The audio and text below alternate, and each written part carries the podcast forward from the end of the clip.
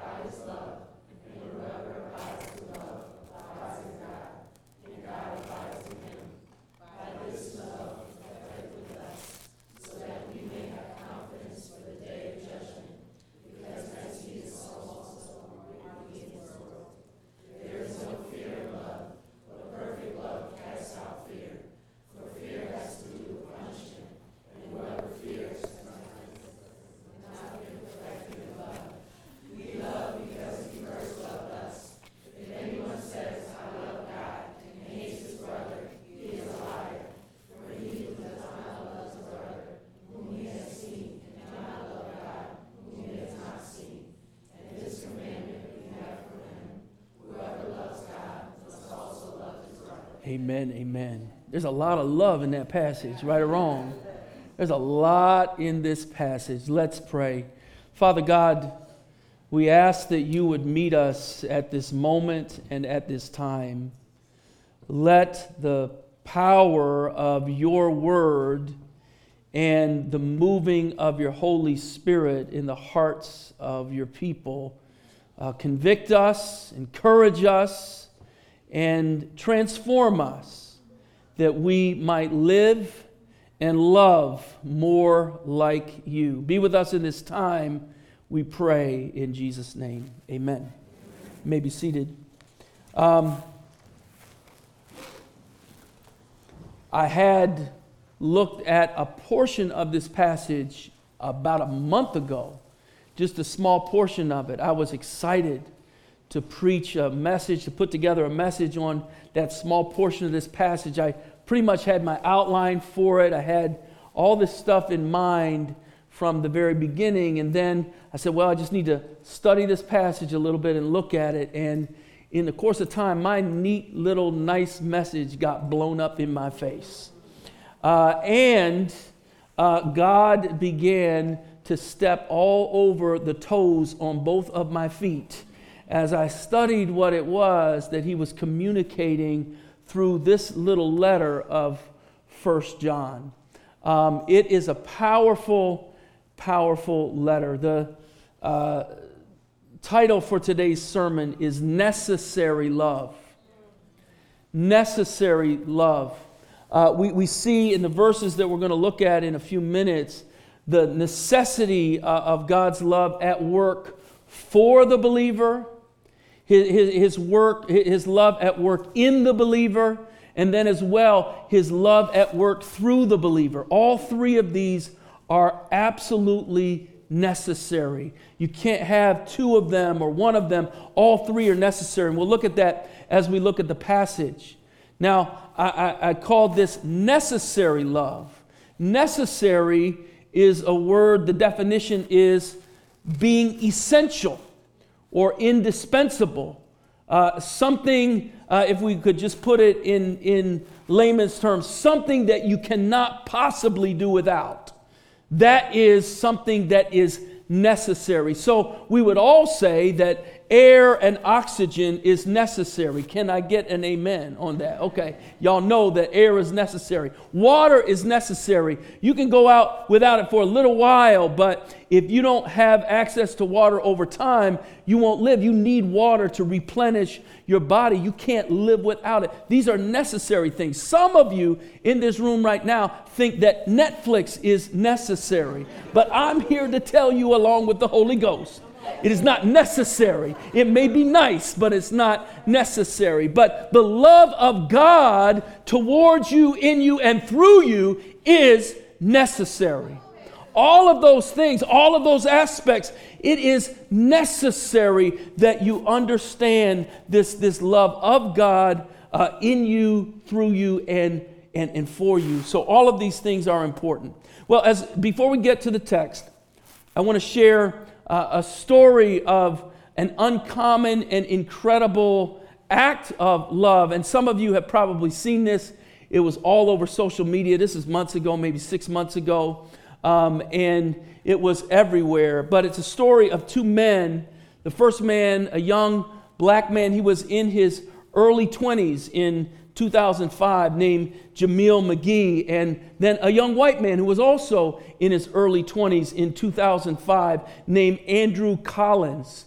They were in the city of, uh, what's the name of the city? Benton Harbor, Harbor, Michigan in 2005. And Jameel McGee was going about his day like a regular day. And uh, Andrew Collins was a police officer there uh, a white police officer, and he woke up that day and he says now that he woke up that day with this on his mind I'm going to arrest somebody for drugs today. Like, not if I meet someone who is uh, doing some dirty business, but I, am no matter what happens, I'm going to make an arrest today uh, for someone with drugs. And it just happens that Jameel McGee was in the wrong place at the wrong time. No drugs on him, wasn't involved in the drug trade at all, but uh, Collins singled him out and framed him and wrote false reports and arrested him and made sure that he actually got not only arrested but convicted. And he was sentenced jameel mcgee was to 10 years in prison for possession with uh, intent to distribute uh, drugs. Well um, some years later while uh, mcgee was in, in prison, uh, it came out that Collins had not only put him in prison uh, by lying and, and false reports and planting drugs, but he had done that to others as well. And uh, justice had its day with uh, Andrew Collins as well. McGee talks about the fact that when he was in prison, the thing that totally occupied his mind, that was uh, that he couldn't get off of his mind was when I get out of here, I'm going to find that guy. And, and in his words, I'm going to hurt him. I'm going to find him, I'm, I'm going to hurt him. Can you like feel where that would be coming from? I know I can. Like he put me in jail. I had nothing to do with any of this. I'm in prison for 10 years. And, and McGee said, I had lost everything in my life. Well, something happened while uh, Jameel McGee was in prison. He started reading a book a book like this book. He started reading the Bible, and God began to do a powerful, powerful work in his life, transformed everything about his life. He was converted to Christ and became a Christian, and God began to rewire even the way he thought about everything in his life, and even to see God's hand at work, even in the fact that he was in prison. Now, this didn't mean that it was okay and it was cool that uh, the officer did this to him, but he came to reckon with God that, okay, God, you have some reason for all of this. Well, um, last year, uh, after Collins had gotten out of prison, they found themselves working together in the same restaurant back in Michigan. It was a Christian ministry. The name of the restaurant is Mosaic. And they found themselves working in the same restaurant. And so uh, Jameel McGee went to Collins and he confronted him about what had happened. He said, We got to deal with this thing. And uh, Collins said, I don't have any reason for what I did. I don't have any good excuse for what I did. All I know is what I did was, was wrong. And I just ask that you would, would forgive me for that. I, I, I am so, so sorry that I did that. What happened next to me is amazing. McGee immediately forgave him. Now, I know that brings up probably a lot of mixed emotions in this room, and I get that. I get that. But he forgave him, and the two have gone on to become extremely close friends, best friends. They do ministry together now. They go to different places and they, they talk about the power of forgiveness. All of this was spurred on because of the conversion experience that Jameel McGee had, and also Andrew Collins also had a conversion experience as well. God was at work. Now, if I be honest, I would have to tell you that I can't relate to being wronged to that degree like Jameel McGee was wronged. Some of you in this room probably can relate to that for a lot of different reasons. Things that have happened to you and ways that you have been sinned against. Some of you can relate to that better than I can. I, am sure of it. But uh, I, don't want us to miss the point of this. The point in this is that uh, that Collins was offered and was given a love and a forgiveness that he could never have in a million lifetimes earned. And that is something that I can relate to. I can relate to that because the God of all history, the great and awesome God of the universe, through Jesus Christ, has loved me like that. He has loved me like that. Um, it is an extravagant love that God gives. Uh, in Luke chapter 15, we come across a parable uh, that is known to most of us as the parable of the prodigal son. Jesus talks about this young son and the older son, and you, most of you know the story of the prodigal son. But Tim Keller actually refers to this story not as the prodigal son, but as the prodigal God. And for some of us, that sounds really strange because when you hear the word prodigal, you just think, oh, that means really bad, right?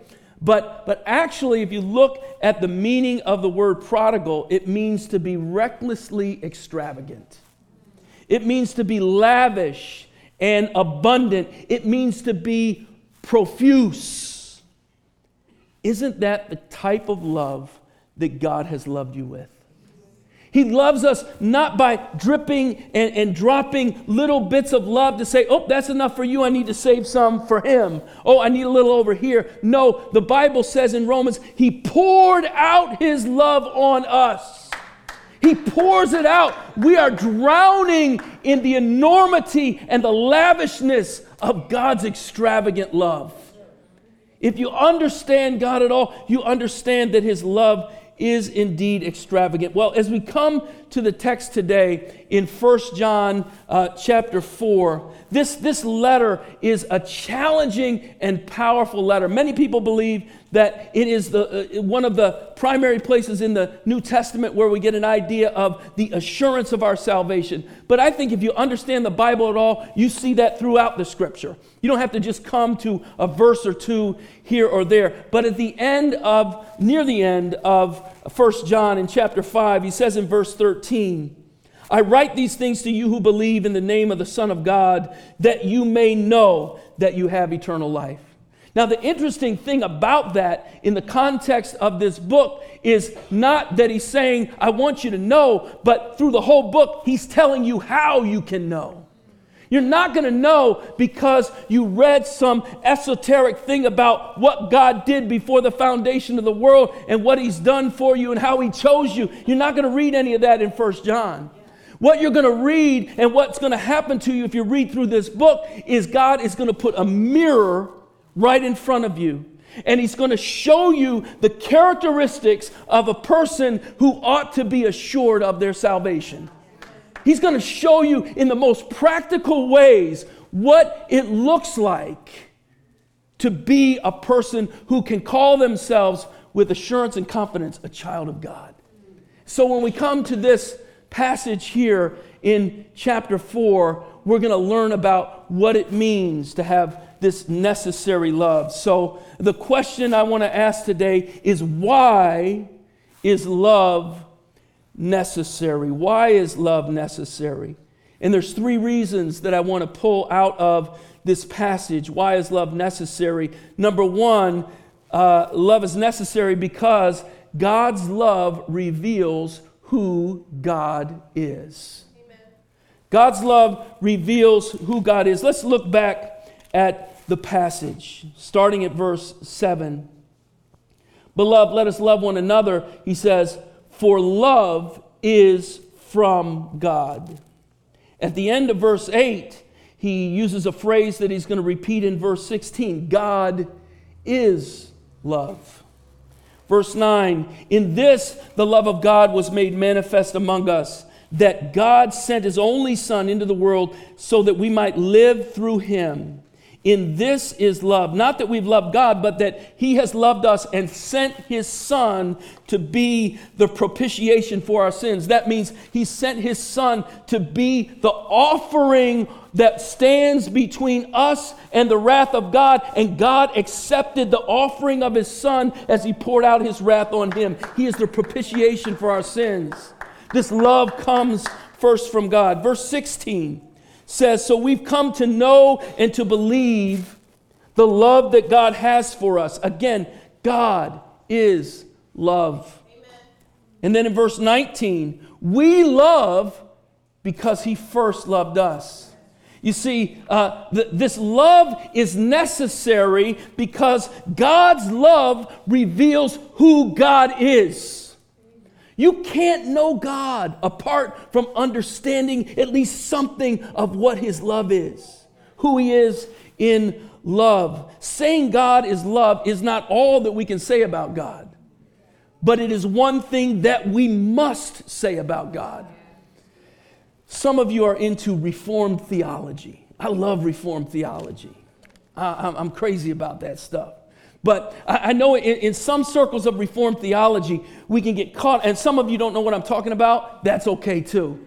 Don't even worry about it. But in Reformed theological circles, many put in the center of an understanding of God, God is sovereign over all things. The sovereignty of God is what rules and reigns and abides when we understand who God is. I get that. That's cool. But if I'm understanding God as sovereign and I'm not seeing the intrinsic connection to God as being love, then the sovereign God that I'm talking about is not the one that's in the Bible. That's a different God. Some people see uh, the idea of the glory of God as being the central uh, uh, rubric around which we should understand Scripture and the nature of God. And I get that. That's cool too. See, it's all good to me, it's all cool. But, but if we divorce the glory of God from the way in which He has loved us, then we're missing the God of glory altogether. You see, although the Bible says the heavens reveal his glory, they do in some sense. But God's glory is most powerfully revealed not in his creation, but in his passionate purpose to purchase a people for himself. God says, I am coming after you. And the angels are in awe of a God who would go after fallen, wormy people like you and me. Sinners shot through. But he comes after us with love. God reveals himself as love. It, it is who he is, it flows out of the deepest part of his nature. Look at verses 9 and 10 in our text today. This is towards the beginning of our text, and where uh, we, we see the formation of what this love is. And without this, the rest of it won't mean anything. If you don't get this, it's not just to say that God is love. Well, tell me what that means, preacher. Look at the Bible. Verse 9 says, What does he mean? What, what does this love mean? It means this. In this is the love of God. In, in, in this, the love of God was made manifest among us. That God sent his only Son into the world so that we might live through him. In this is love. Not that we have loved God, but that he loved us and sent his Son to be the propitiation for our sins. He says, In this, the love of God was made manifest. And, and that, that word means he made it clear as day. He, he did that through sending his son. In other words, God said, I wasn't, I, I wasn't mumbling when I said that. I, I, I, I, wasn't stuttering when I said that, but I said that loud and clear. I sent my son. You want to know what love is? Look at Jesus. Look at that cross. I've made it clear what love is. The gospel is not only the proclamation of that love, but the demonstration of the love of God that reveals the deepest part of his character. We just sang this song a few minutes ago, but the hymn writer put it this way Why should I gain from his reward? I cannot give an answer, but this I know with all my heart his wounds have paid my ransom. Why is love necessary? It's necessary because God's love reveals who He is. But now comes the more uncomfortable part. The more uncomfortable part is this Why is love necessary? Because your love reveals who you are. Your love reveals who you are. Let's look at the scripture again, starting at verse 7 once again. Beloved, let us love one another for God, for love is from God, and whoever loves has been born of God and knows God. Verse 8 Anyone who does not love does not know God. Go down to verse 16. So we have come now to know and to believe the love that God has for us. God is love, and Look at this whoever abides in love abides in God, and God abides in him. And then he makes it, if, if these things weren't clear enough, look at verse 20. If anyone says, I love God and hates his brother, he is a liar. For he who does not love, for he who does not love his brother whom he has seen cannot love God whom he has not seen. God says, This thing is clear. This thing is clear that, that love is one of the identifying marks of what it means to be a child of God. So, so in, in, in this letter of First John, he, he really puts out three identifying marks of what it means to be a child of God. The first one is, is a test of right doctrine. Uh, he says, if anyone uh, says that Jesus Christ has come in the flesh, he is from God. But if anyone denies that Jesus Christ has come in the flesh, he's not from God. So there's a test of right doctrine that centers around the person and the work and believing in Jesus Christ exclusively as the way of salvation. There's a doctrinal test here. But the next test is a test not only of right doctrine or right believing, but of right living. He goes on to say uh, later in, in 1 John, he says, if, if anyone says he loves God but does not keep his commandments, he uses the same language he uses in verse 20 here. He says, he is a liar. And it says, and the truth is not in him. So, so the Christian life is not only having a right confession, but is also having a life that is being transformed from the inside out. Now, that does not mean that you live sinless and perfect in this world, as this same epistle makes clear. We have an advocate with the Father. We confess our sins. But it does mean that you're a different person when Christ comes into your life. It does mean that you begin to fight against sin, not only with all that is within you, but with the power of the Holy Spirit to fight sin. And it means that your life is changing. You're not the same person anymore. It's impossible to be the same and be a Christian. So, those are the first two tests. But the third test, or the third aspect, is this right loving right loving. Now, I don't know about you, but I've experienced this in my life in the church. I've experienced some of the most right doctrinal people that I've ever met, some of the most right living people, at least based on their own confession of how uh, they, they don't sin in any kind of way. Or it's an extremely rare event in their lives if they ever sin, because they dress a certain way, and they walk a certain way and they talk a certain way and they tell you where they go and they tell you where they don't go. They tell you what they listen to and what they don't listen to. They are the righteous people of God.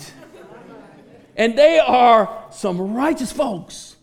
But, but, but, but some of those folks I've met, not all of them, but some of them are the meanest, nastiest, most judgmental, harsh, unloving people that I've ever met in my life.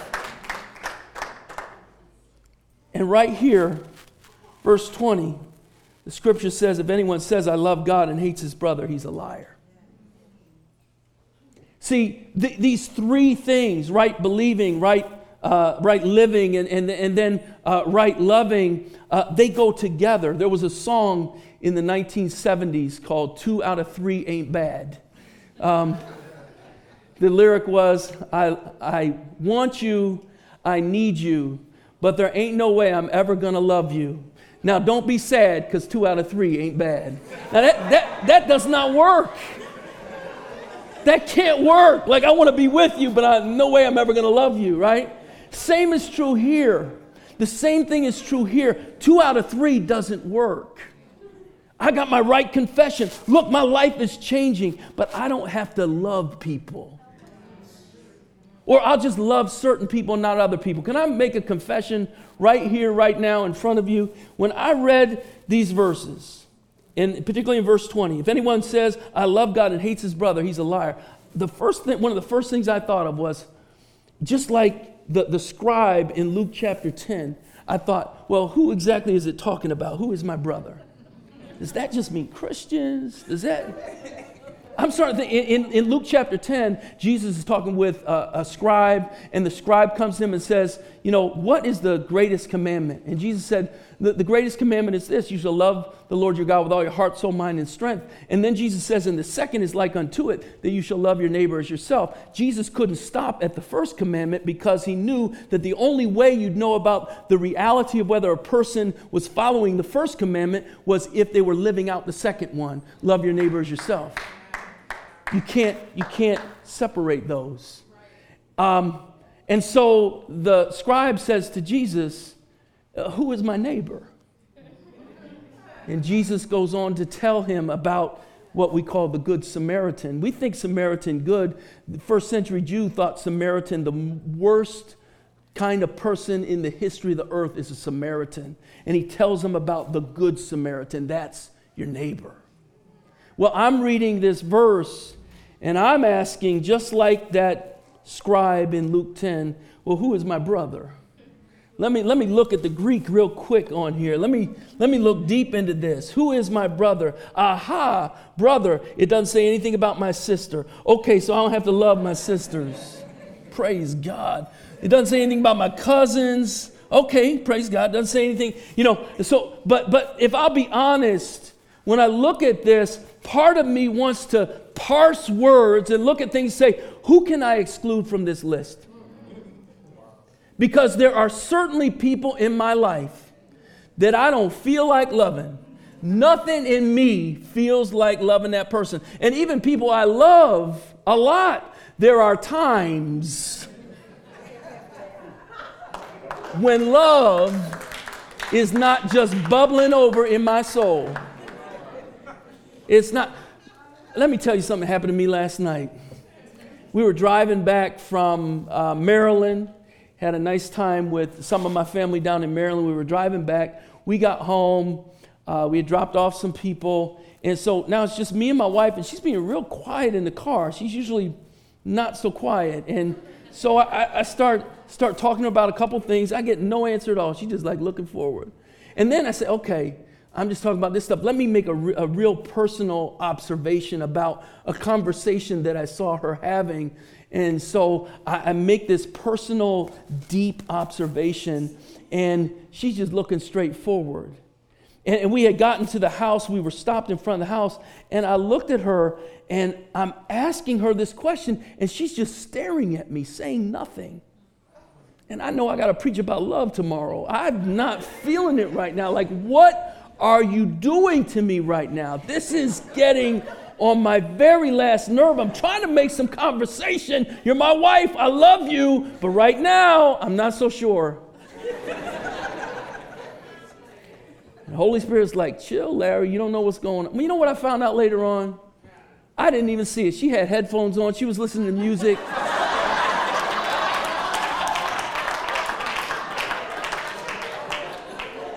thought I knew that and was doing what I'll do sometimes. So when I see somebody like that, I'll just start moving my mouth, acting like I'm talking and I'm not. She told me that later on. I was like, oh my gosh. I thank God for the Holy Spirit that, and, and it's probably a good thing I was preaching this message today because I, I, I just, I just took it. I just took it that last night. Um, and we had to talk a little bit later on. Um, God calls us to love all kind of folk. We want to figure out who we can get out of loving. Look at Matthew chapter 5, starting at verse 43. I'm just going to read a couple of these verses. But he says in the Sermon on the Mount, Jesus says these words in Matthew 5 You've heard that it was said, You shall love your neighbor and hate your enemy. But I say to you, love your enemies and pray for those who persecute you. Look at verse 45, challenging verse. So that you may be sons of your Father who is in heaven. So that you may be sons of your Father who is in heaven. Jesus says, You need to love not just your friends. You not don't just need to love your, your neighbors and those who can do something for you, but I'm calling you to love even your enemies. I'm praying, I'm calling you to pray for those who persecute you. I am calling you to do this because this will identify you as sons of your Father who is in heaven. It's a heavy word. I know as I was studying through this, I got my toes all stepped on by the Holy Ghost. Because as you look at that, you begin to think, well, who am I called to love? Certainly not just those that we're comfortable with loving, but those who are we who we are extremely uncomfortable with loving. So we're, we're called to love difficult people.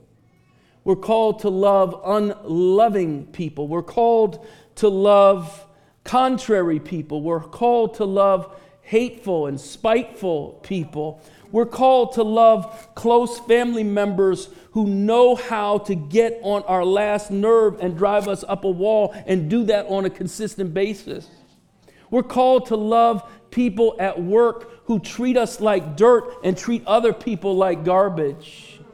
We're called to love people that cannot bless you or help you in any way, shape, or form. You pour out love and you know you're never going to get any return on it.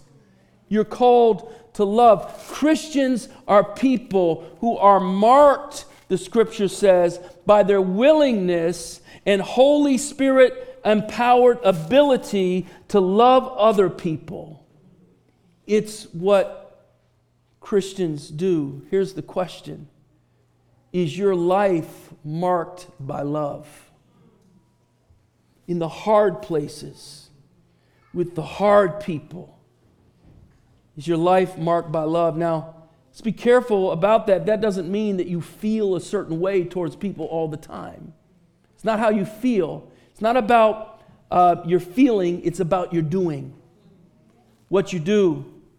Loving is living on purpose in a way that promotes the welfare of the other person and points them to Jesus Christ. That's what loving is. So that can take on a lot of different forms. It's not always the Barney type of love. I love you, you love me. We're a happy family. Sometimes it's rebuking, and sometimes it's getting with your brother or your sister in Christ and warning them. But you're doing all that you do in love, just as Christ does and has done for us. That is the call to love. Look, we're living in a difficult time politically and with racial strife and all that's going on in our country right now. Um, a lot of folks, I've heard this and, and I believe it, say that uh, President Obama is probably the president who was treated the worst, most disrespected, continually and viciously and personally attacked not, not, I'm not talking about his policies. I'm talking about attacking his person viciously. And much of that happened from so called evangelical Christians. Brothers and sisters, that should not be. It shouldn't be. We're, we're told to, uh, to, to submit to those in authority over us, we're told to respect them. But now we're living in a different situation, in a different reality. And it's not time to take vengeance and do what was done to President Obama with the next president. It's not time to do that. We can oppose policies and we can oppose procedures and we can oppose priorities of a leader, but we don't have the right to violate the imago Dei in that person. We don't have a, a right to the kind of vicious personal attack, even if we've been on the other side of that ourselves. Christians are marked by an ability and willingness to love others, even when it's difficult. Let's look at the last piece, last point here. Not only does God's love reveal who He is, and your love reveals who you are, but your love makes God's love complete. It's interesting, and you might think I'm a heretic for a minute. I hope I can work that out with you. Look at verse 12. Verse 12 says, No one has ever seen God. If we love one another, God abides in us, and his love is perfected in us. That word is going to be used two more times perfected. Look at verse 17. By this is love perfected with us so that we may have confidence for the day of judgment, because as he is, so also are we in the world. There is no fear in love, but perfect love casts out fear. That word perfect is used three times in the verses that we just looked at. The Greek word there is teleios.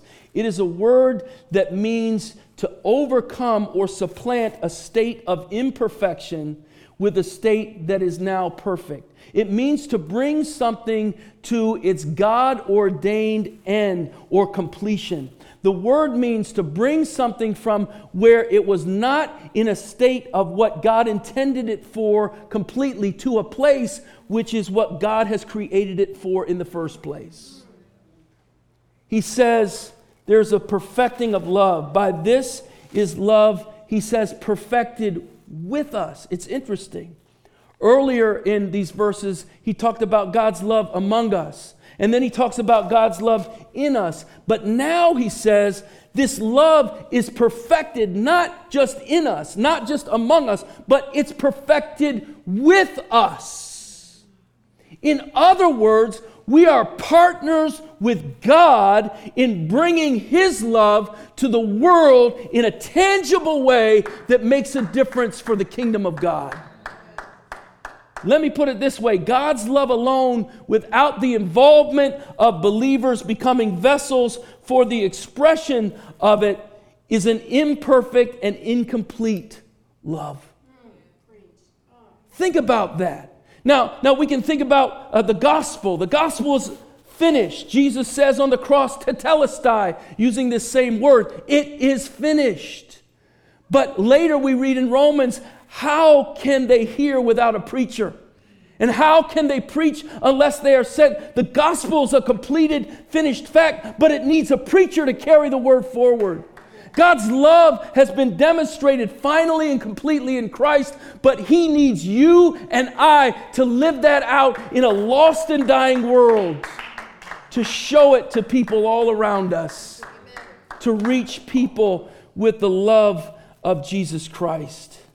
Look at verse 17 here. I love this verse. By this is love perfected with us, so that we may have confidence in the day of judgment.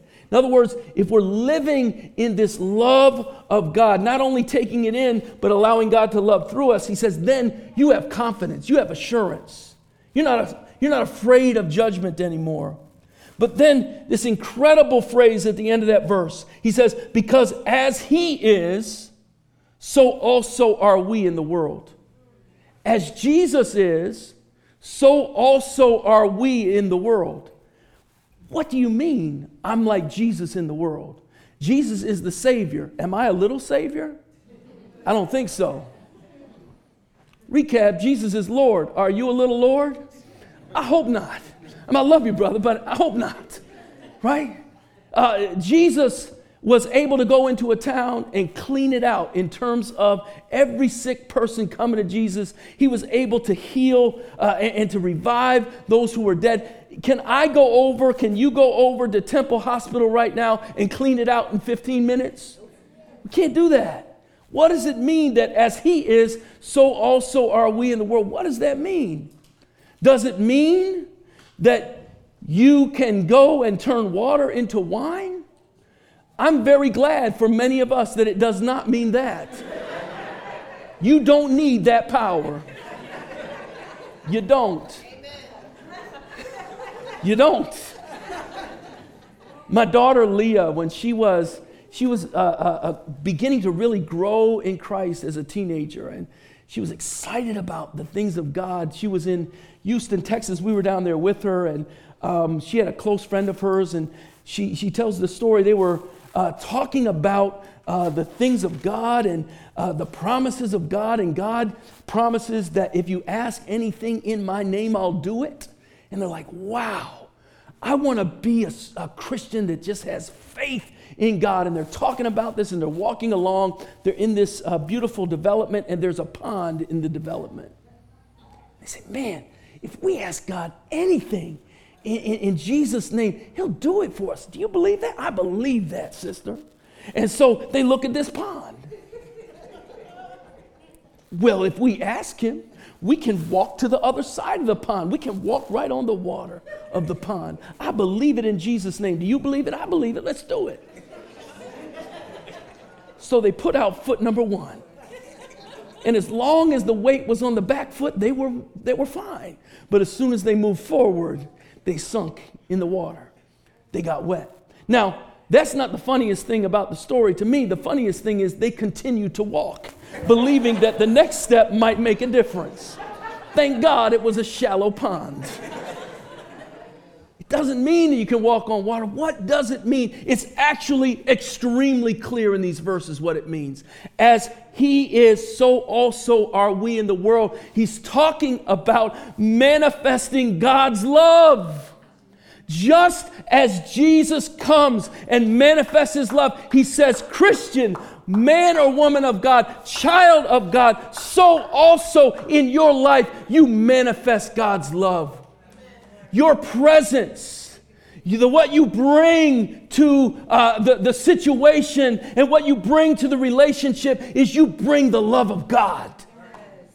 This is what Christians are called to bring me and you, and it's hard. It can be very difficult, but God allows us to, to live and to love in this way. He goes on to say in verse 18, he says, There is no fear in love, but perfect love casts out all fear. In verse 17, he said, We can have confidence in the day of judgment. Now he says, Perfect love casts out all fear. I used to think that that simply meant when I really understand how much God loves me, I just understand that in my head, then I don't have any fear. That's not all that it means. That's the beginning. I understand the love that God has for me, but the perfect love we saw in verse 17 is the love that works with us and through us. And so, as we live out the love of God in our lives, he says, it casts out all fear.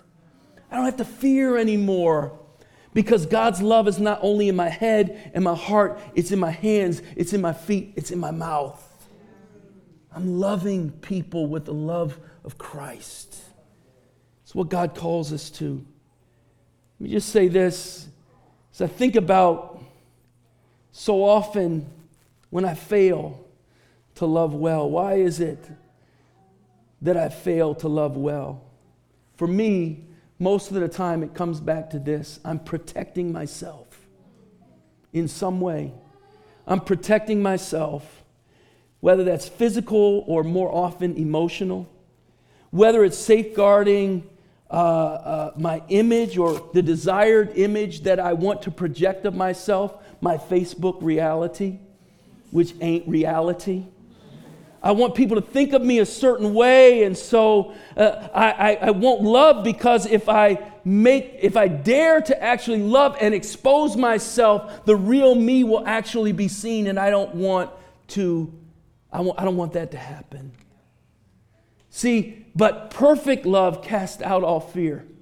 I don't have to live in fear anymore. I don't have to try to project some image of a me that's not really me.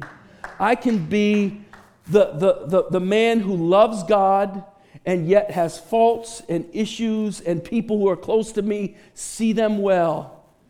But I also invite people to see that in me because I'm not trying to be a savior, I'm trying to point to one.